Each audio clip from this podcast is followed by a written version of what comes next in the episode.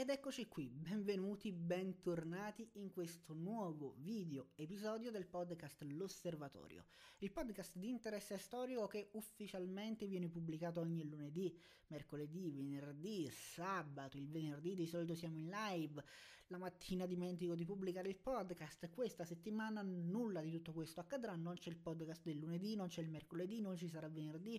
Forse ci sarà un video sabato ed esce un episodio random del podcast oggi che è giovedì. Il motivo per cui ho deciso oggi di registrare, di fare anche questo esperimento con la webcam perché oggi, come credo avrete notato se avete sotto mano un calendario o un telefono, è il 25 aprile. Oggi è la festa della liberazione, o meglio, oggi è l'anniversario della liberazione dell'Italia. Ho già parlato ieri di questo argomento in un post sul sito che vi lascio in descrizione fondamentalmente che cos'è il 25 aprile. Nell'articolo lo presentavo come la Pasqua della Repubblica Italiana, la Pasqua della storia italiana in generale, una Pasqua laica in un certo senso, che proprio come per la Pasqua cristiana segna la nascita e poi la, res- la morte e poi la resurrezione dello Stato italiano e come per la Pasqua dove Uh, come per il cristianesimo, dove la Pasqua è fondamentalmente la festività più importante di tutto il calendario uh, ecclesiastico, così il 25 aprile, sotto molti punti di vista, è forse la festività più importante della storia repubblicana italiana, persino più importante della festa della Repubblica. Mantenendo l'analogia con uh, il cristianesimo, ecco, la festa della Repubblica, il 2 giugno, possiamo paragonarlo al Natale, sicuramente una data importante, sicuramente una festa molto importante e molto significativa. La festa della Repubblica segna l'inizio di un nuovo capitolo, di una nuova esperienza della storia italiana, segna l'inizio del capitolo repubblicano, ma c'è dietro un precedente importante e quel precedente è rappresentato dal 25 aprile. Il 25 aprile segna la morte in un certo senso e poi la resurrezione dell'Italia. Un'Italia che era morta durante il conflitto, durante la guerra mondiale poi durante la guerra civile, durante il conflitto interno che fu tutt'altro che un conflitto interno. Una guerra, un conflitto che proprio come la pace offre in sacrificio una fetta enorme della popolazione italiana per epurare, tra virgolette, per liberare eh, il popolo italico, il popolo italiano dai propri crimini, dai propri peccati. Come durante la Pasqua il Cristo si offre in sacrificio e si fa carico di tutti i peccati dell'umanità per permettere all'umanità di continuare ad esistere su questa terra e di sopravvivere, Così durante la guerra civile, ecco, gli italiani hanno in un certo senso preso le distanze dal fascismo, si crea una rottura, una frattura netta tra l'essere italiani ed essere fascisti. Il fascista diventa l'indicatore, l'iconografia principale di tutti i difetti dell'esperienza precedente, chiamiamoli così, di tutti i crimini compiuti dall'Italia, crimini di guerra, crimini tra virgolette contro l'umanità durante la seconda guerra mondiale, viene utilizzato questo concetto, viene a crearsi questo concetto guerre, occupazioni illegali, ignoramenti, ignoranza totale del diritto internazionale, utilizzo di armi proibite, le armi chimiche in Etiopia, eccetera, eccetera, eccetera. Tutte queste che sono responsabilità dell'Italia, del governo italiano fondamentalmente, in realtà vengono scaricate sull'esperienza fascista che diventa quindi l'incarnazione di tutta questa oscurità, di questa storia oscura italiana e le coscienze, in un certo senso, degli italiani vengono a ripulirsi. Vengono a ripulirsi e questo ha dato forza alla teoria, tra virgolette, del, degli italiani brava gente, ma anche al fatto che gli italiani non furono proprio totalmente d'accordo tutti con quello che era successo durante il ventennio perché c'era la dittatura, tutto ciò che succedeva in Italia era imposto dal, dal regime e questo ha desautorato tantissimo gli italiani della propria responsabilità. Comunque, questa è un'altra storia. Oggi volevo parlarvi proprio del 25 aprile, di questa celebrazione della festa della liberazione, anzi dell'anniversario della liberazione, che è il nome proprio effettivo della celebrazione di oggi, fondamentalmente, di questa data. Ogni anno in questo periodo il web viene infestato di post, articoli, commenti di utenti che scrivono dappertutto ma quale liberazione, ma liberati da chi? Altri che invece dicono l'Italia prima era libera e poi è stata occupata dagli americani e tante altre puttanate di questo tenore fondamentalmente. E allora, e allora forse è il caso di mettere un po' in ordine le idee e cercare di inquadrare al meglio che cos'è l'anniversario della liberazione, perché si celebra questa data, perché si festeggia questa data, perché in maniera quasi spontanea nel 46 gli italiani iniziarono a festeggiare il 25 aprile, l'anniversario della liberazione tra il 22 e il 26 aprile, festeggiano l'anniversario della liberazione perché è un qualcosa che nasce in maniera spontanea, che viene successivamente istituzionalizzato, ma perché sentivano gli italiani il bisogno di festeggiare? Qualcosa era successo e quel qualcosa che era successo prima del 25 aprile 1945 sono fondamentalmente due anni e mezzo di guerra civile. Qualcuno utilizza il termine guerra civile, qualcuno dice guerra di liberazione, qualcun altro dice guerra di secessione, qualcun altro dice semplicemente la seconda guerra mondiale, insomma ognuno usa l'indicatore, il termine che preferisce, ma fondamentalmente è un conflitto in larga parte interno alla penisola italica nel quale vengono coinvolti, o meglio, si trovano catapultati e si autocoinvolgono potenze straniere. Quindi cerchiamo di capire che cosa è successo anche perché una cosa sola è certa in tutto questo. Se qualcuno non conosce o non comprende il significato storico-culturale di questa data, evidentemente non ha molta familiarità né con la storia italiana, soprattutto con la storia italiana più recente, né con la storia in generale. Ma andiamo con ordine e si fa per dire andiamo con ordine perché in realtà c'è tanto da dire e io rimbalzerò avanti e indietro tra il 25 aprile 1900 tra l'8 settembre del 1943 e il 2 giugno del 1946 partiamo da qui partiamo dall'8 settembre dal settembre comunque del 1943 nel settembre del 1943 con il, con il famoso armistizio l'Italia ruppe l'alleanza con la Germania. Non do un giorno esatto perché in realtà ci sono varie date legate all'armistizio, tra la data della firma e la data dell'effettiva ratifica. Comunque, con l'armistizio di, tra virgolette, di Casibile, eh, il Regno d'Italia rompe l'alleanza con la Germania e concorda in un certo senso una pace separata con le forze alleate. De facto, l'Italia lascia ufficialmente l'asse per arrendersi alle Nazioni Unite il termine Nazioni Unite indicava la coalizione internazionale e l'alleanza di Gran Bretagna, Francia, Stati Uniti, Unione Sovietica, Cina ed è proprio in seno a questa coalizione che sarebbe nata l'Organizzazione delle Nazioni Unite, ma di questo ho parlato nel video sulla storia delle Nazioni Unite. Qui dobbiamo parlare del 25 aprile ed è proprio una chiacchierata molto informale, un qualcosa che avrei fatto tranquillamente in live, ma non ho internet, quindi devo registrarlo e poi ricaricarlo. Comunque, Uh, l'Italia rompe ufficialmente l'alleanza con le forze dell'asse, si arrende alle Nazioni Unite e decide di uscire dal conflitto. Tuttavia resta uh, incastrata, la resa incondizionata dell'Italia agli alleati, tra virgolette, non comportò effettivamente la fine della guerra, bensì ne mutò il volto. L'Italia dal settembre all'aprile del 45, dal settembre del 43 all'aprile del 45, si trova intrappolata in un nuovo conflitto, in un conflitto diverso, che ha ragioni diverse dalla fase precedente, che ha motivazioni differenti e che è combattuta in modo diverso da persone diverse e in alcuni casi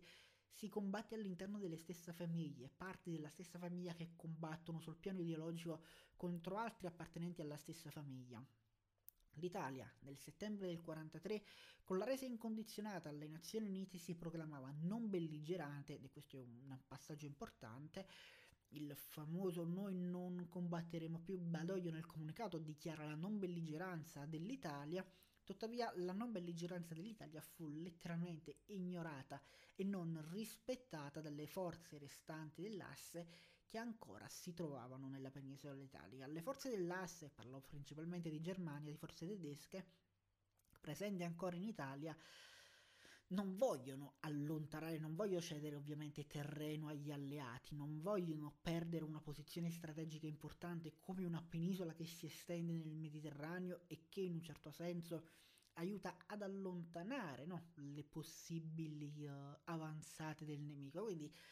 le forze dell'asse non lasciano l'Italia e si trasformano dall'essere un tempo alleati a diventare forze di occupazione decise a restare e a mantenere il controllo dell'Italia.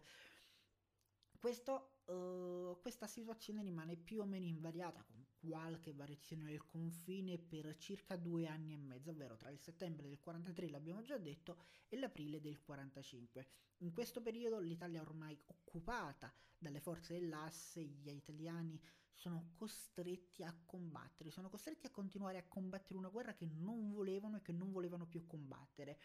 sono costretti a cambiare la strategia della guerra. La guerra viene portata in Italia e si trasforma in guerra difensiva e nel tentativo di allontanare gli ex alleati dell'Italia dalla penisola si trasforma anche in guerra di liberazione, ma nel combattere contro gli ex alleati supportati da, tra virgolette, dalle Nazioni Unite, gli italiani si trovano costretti a combattere anche contro altri alleati ancora vicini e fedeli all'ex capo del governo e quindi, e quindi c'è anche una guerra di uh, secessione perché l'Italia è divisa in due stati ed una guerra di liberazione dagli occupanti stranieri. Insomma, ci sono almeno quattro conflitti simultanei in Italia. Seconda guerra mondiale, guerra di liberazione, guerra di occupazione e guerra di secessione, guerra civile. Tutto in due anni e mezzo di tempo, tutto in pochissimo tempo condensato e soprattutto che fa carico sulle spalle della popolazione civile. La nascita della Repubblica Sociale Italiana è uh, nota anche come Repubblica di Salò perché lì, a Salò, sul lago di Como, che c'era la capitale, tra virgolette, provvisoria dello Stato, capitale che era nell'intento del governo di Salò trasferire a Roma e sovrascriversi al, alla capitale dello Stato italiano. Di fatto la Repubblica di Salò puntava a sovrascrivere il Regno d'Italia e diventare il nuovo Regno d'Italia, prendere il posto proprio del Regno d'Italia quindi anche guerra di conquista. Eh, dicevo, la nascita delle RSI inaugura una guerra di secessione tra la Repubblica, perché che tra l'altro di repubblicano aveva soltanto il nome, visto che non aveva organi repubblicani, non era stata istituita, non era stata votata, non ci sono cariche elettive, c'è solo Mussolini che si autoimpone comandante, capo dello Stato, ricopre lui un po' tutte le funzioni dello Stato e nomina su appoggio degli alleati tedeschi i vari, tra virgolette, ministri di questa Repubblica, ma di fatto non è una repubblica, di fatto è una giunta militare tedesca con un governo fantoccio gretto da Mussolini, ma questa è un'altra storia. Questo da una parte nella Repubblica di Salò, dall'altra parte a contrastare, a contrapporsi almeno politicamente, perché poi c'è una differenza, un distinguo da fare tra l'opposizione politica fatta dal Regno d'Italia alla Repubblica Sociale e l'opposizione militare fatta dal CLN, alla, uh, dal Comitato di Liberazione Milita- Nazionale alla Repubblica Sociale. Comunque dicevamo, la nascita dell'RSI inaugura una guerra di secessione tra la Repubblica, retta da Benito Mussolini, e il Regno d'Italia, governato da Pietro Badoglio, facendo funzioni di capo provvisorio dello Stato su nomina del re Vittorio Emanuele III che per quanto ricoprisse un ruolo fondamentalmente marginale durante gli anni del ventennio e gli anni del ventennio avevano fortemente depotenziato la figura del re, bisogna sempre ricordare e non dimenticare che l'Italia nel 1943 era ancora un regno, era il regno d'Italia, Vittorio Emanuele era ancora il re ed era il capo dello Stato, era lui ad avere l'ultima parola sulla nomina del capo del governo. Questo secondo le istituzioni repubblicane, secondo le istituzioni del Regno d'Italia, secondo tutta la documentazione, sul piano legittimo quindi Vittorio Emanuele agisce nel pieno dei propri poteri, pochi ma aveva ancora qualche potere, tutto ciò che viene fatto è legittimo, mentre la decisione di Benito Mussolini di non rispettare l'autorità del re, autoproclamarsi capo del governo e proclamare la nascita di una repubblica secessionista, beh, diciamo che non era proprio legittimo, è complicato definire quello che fece Mussolini legittimo appellandosi al Mussolini ha voluto mantenere viva l'alleanza con i tedeschi, alleanza che era stata tradita da Vittorio Emanuele. Vittorio Emanuele non doveva uh, fedeltà alla Germania, Vittorio Emanuele in un certo senso doveva fedeltà al popolo italiano, lui si arrende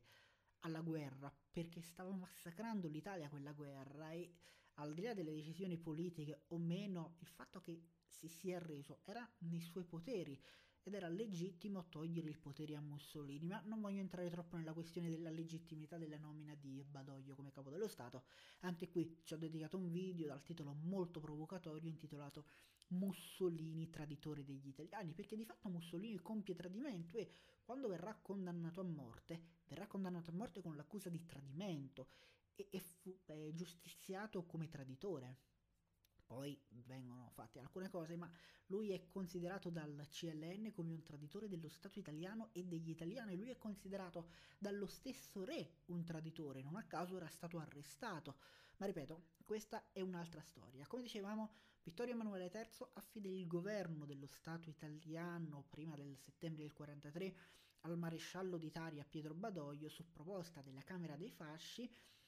e che Camera dei Fasci aveva sovrascritto, tra virgolette, il Parlamento italiano e stessa Camera dei Fasci che aveva revocato, tra virgolette, la propria fiducia all'ex Presidente del Consiglio Benito Mussolini. Insomma, l'Italia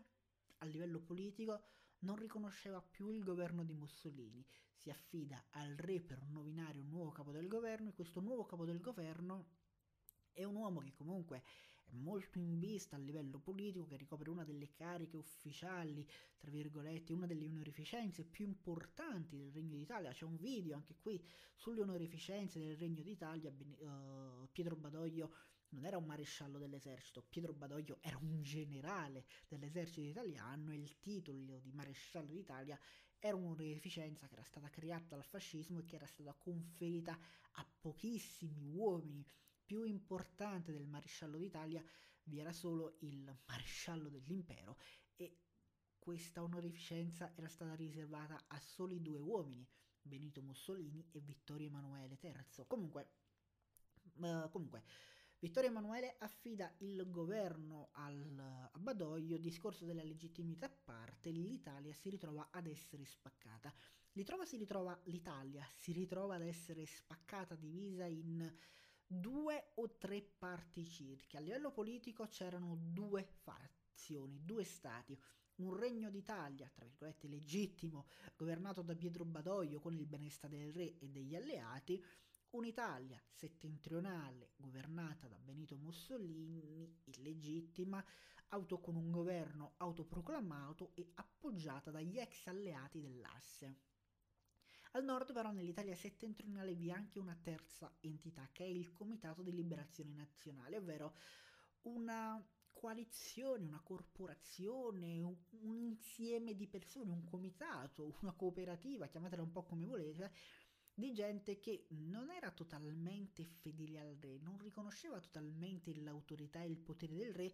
ma allo stesso tempo non riconosceva il governo di Mussolini, non riconosceva Mussolini e a scanso di equivoci nel Comitato di Liberazione Nazionale non c'erano solo comunisti, questa è una leggenda metropolitana creata dopo, creata negli anni 60, negli anni 50 in Italia, ma all'epoca del CLN vi erano un po' tutti, vi erano anche tantissimi ex fascisti italiani che avevano sottoscritto il manifesto degli intellettuali fascisti, nel 1925 alcune persone si proclamavano fascisti, firmavano questo documento e durante la guerra civile entrano a far parte del CLN, combattono il fascismo, si oppongono al fascismo perché? Perché il fascismo del CLN che combatte il CLN non è lo stesso delle origini, è cambiato molto, soprattutto a partire dal 29 in avanti. E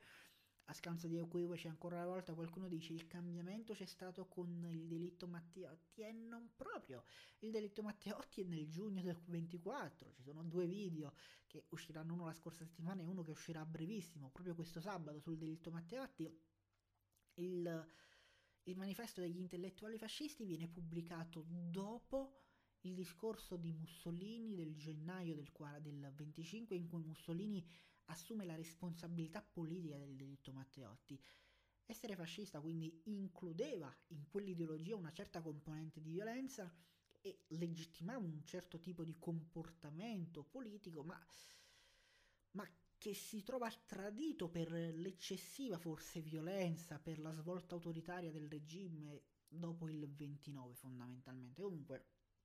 uh, comunque nel compito generale dicevamo dell'Italia che uh, si trova divisa tra Repubblica Sociale e Regno d'Italia, vi è anche una terza Italia, che è forse la, l'Italia più importante, che attraversa in verticale l'intera penisola dal nord estremo fino alla punta più a sud della Sicilia, fino a Lampedusa per intenderci, ed era un'Italia fatta di contadini, di casalinghe, di uh, uomini anziani, di gente a cui non fregava assolutamente nulla. Se il governo era quello se era quello fascista, se comandava Mussolini, se comandava Badoglio, se comandava Pippo Baudo, Pippo Franco, allora non fregava assolutamente nulla. Loro volevano solo che quella guerra prima o poi finisse, il più prima possibile finisse, perché erano stanchi di essere svegliati nel cuore della notte dalle sirene, dalle bombe che distruggevano le case, gente che aveva perso tutto durante la prima guerra mondiale e che non voleva continuare a perdere roba durante la seconda guerra mondiale, gente che aveva faticato a ricostruirsi e a rifarsi una vita dopo il 29. Allora,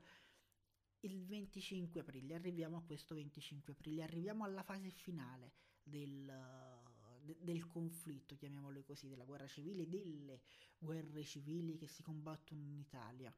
Il 25 aprile gli italiani si sentono finalmente liberi. 25 aprile data simbolica.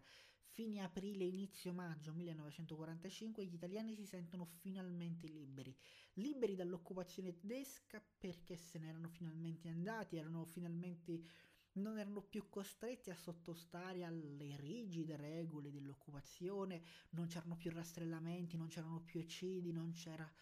non più massacri, decimazioni, non c'era, non c'era più paura. Gli italiani erano finalmente liberi dall'occupazione tedesca e soprattutto erano una libertà, sentivano questa libertà che molti italiani uh, non avevano mai realmente conosciuto. Uh, o alcuni avevano dimenticato. Era una libertà che viveva nelle sole memorie di chi era sopravvissuto in un certo senso alla Grande Guerra. Una libertà che si ricordava il pre-prima guerra mondiale e che durante tutto il ventennio era venuta a mancare. Gli italiani erano tornati finalmente in quella condizione sociale e politica che era appartenuta all'Italia fino al 1914 e che dal 14 in avanti era venuta progressivamente a mancare. Avevano erano uh, erano non so come dirlo uh, per molti era stata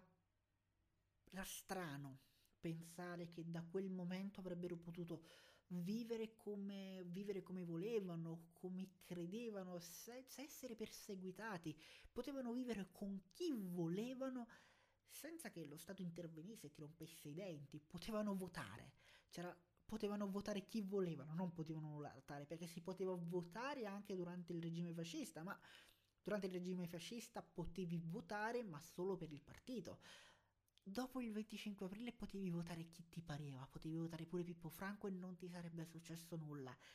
Era qualcosa che per chi aveva vissuto vent'anni nell'oppressione del regime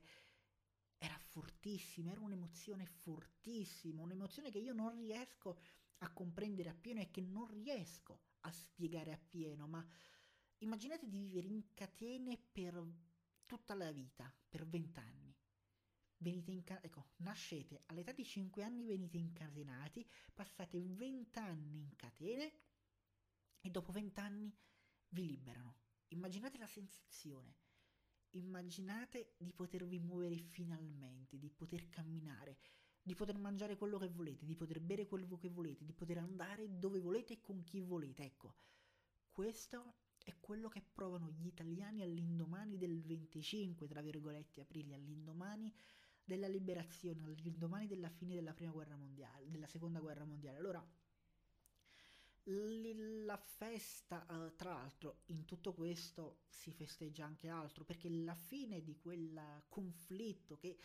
li aveva tenuti svegli per intere settimane, mesi, per due anni e mezzo e più in realtà perché parliamo solo della guerra civile, ma la guerra era cominciata molto prima. ecco, immaginate quelle famiglie cosa possono aver provato nel sapere che finalmente la guerra era finita e che forse i loro cari potevano tornare. Immaginate l'emozione di quei bambini che appiccicano il naso alle finestre guardando fuori speranzosi nell'attesa di vedere una sagoma avvicinarsi lungo il cortile, lungo il viennole di casa e sentire una voce anziana alle spalle, una voce materna alle spalle che dice loro papà è tornato. Questo, questo è quello che si festeggia il 25 aprile, nulla di più, nulla di meno. Si celebra questa speranza, si celebra questa rinascita, questa risurrezione, come dicevo, si celebra la Pasqua della, della Repubblica Italiana, si celebra la Pasqua dell'Italia e uh, come dicevo è l'unica festa, è l'unica celebrazione che sopravvive alla, alla, alla, monarchia, che sopravvive anzi alla Repubblica. Con l'instaurazione della Repubblica, come dicevo in apertura, quasi tutte le festività, anzi tutte le festività laiche legate allo Stato, agli eventi chiave del Regno d'Italia vengono cancellate. Viene passata una mano di spazzola, tutto viene rimosso e vengono istituite nuove celebrazioni laiche, tranne il 25 aprile. Il 25 aprile rappresenta la Pasqua della Repubblica, segna la risurrezione dello Stato dalla morte, una morte che si era protratta per più di tre giorni, decisamente più di tre giorni, e proprio come nella Pasqua cristiana, dove il Cristo è morto per cancellare i peccati dell'umanità, così il 25 aprile assolse in un certo senso gli italiani dei loro peccati. Il loro peccato più grande era stato quello di lasciare che il fascismo governasse in Italia per oltre vent'anni e ora si sentivano liberi da quel peso, liberi da quell'oppressione. Il ventennio fascista porta con sé i crimini di guerra, la guerra al fianco dell'asse, infine le guerre civili. Tutto questo viene consegnato, almeno c'è l'intenzione di consegnare tutto questo alla storia, di iniziare per l'Italia un nuovo capitolo. Un capitolo, tra virgolette, nel segno della Repubblica, come sarebbe emerso dalla volontà degli italiani con il referendum del 2 giugno una nuova Italia nel segno della Repubblica, della democrazia, nel segno della libertà, una nuova Italia nel segno della pace che fa proprio un valore che aveva perduto e che forse non, che non ricordava e che negli ultimi vent'anni non aveva avuto. Del resto, del resto l'Italia repubblicana che viene a formarsi dopo il 2 giugno del 46, questa è una piccola considerazione estemporanea a fine, a fine episodio, è un'Italia che è fortemente influenzata, che è forgiata letteralmente nel segno della cristianità e sorretta per oltre 40 anni dalla democrazia cristiana, la cui impronta, mi permetto di dire, ma questa è solo una mia osservazione, è molto, uh, è molto forte, se si va a leggere con spirito critico la Costituzione si nota molto l'impronta della democrazia cristiana, ovviamente non solo della DC ma anche del PCI, del PSI e di tante altre forze politiche che presero parte alla Costituente, ma ecco, in questa importanza simbolica del 25 aprile che rimane, dell'anniversario della liberazione che rimane nella storia repubblicana, io ci vedo un fortissimo richiamo alla Pasqua cristiana e credo che questo richiamo sia stato voluto da un giovane, tra virgolette, Alcide De Gasperi che prese parte alla Costituente e che regnò, tra virgolette, sulla democrazia cristiana. Spero che questo video strano, spero che questo episodio del podcast, spero che questa chiacchierata non troppo lunga, o almeno credo non troppo lunga. Quanto è durata? Uh, beh, è durata solo 30 minuti, non troppo lunga, quindi vi sia piaciuta, sia stato interessante. Io vi do appuntamento alla prossima settimana con tutte le rubriche ordinarie e vi invito a seguirmi su tutti i social network che trovate il link in descrizione. Questo episodio non voglio montarlo, io ora lo salverò, terminerò la registrazione e lo caricherò esattamente così, senza tagli, senza pause, senza nulla con un'unica osservazione da fare. Vi piace il mio nuovo cappello? A me piace tantissimo. Mi piace più di quello che ho lì nero, ma, ma non so. Fatemi sapere voi cosa ne pensate nei commenti e noi ci vediamo forse al prossimo video. Ci vediamo sabato con il secondo video del, della serie sul delitto Matteotti. Grazie a tutti per aver guardato.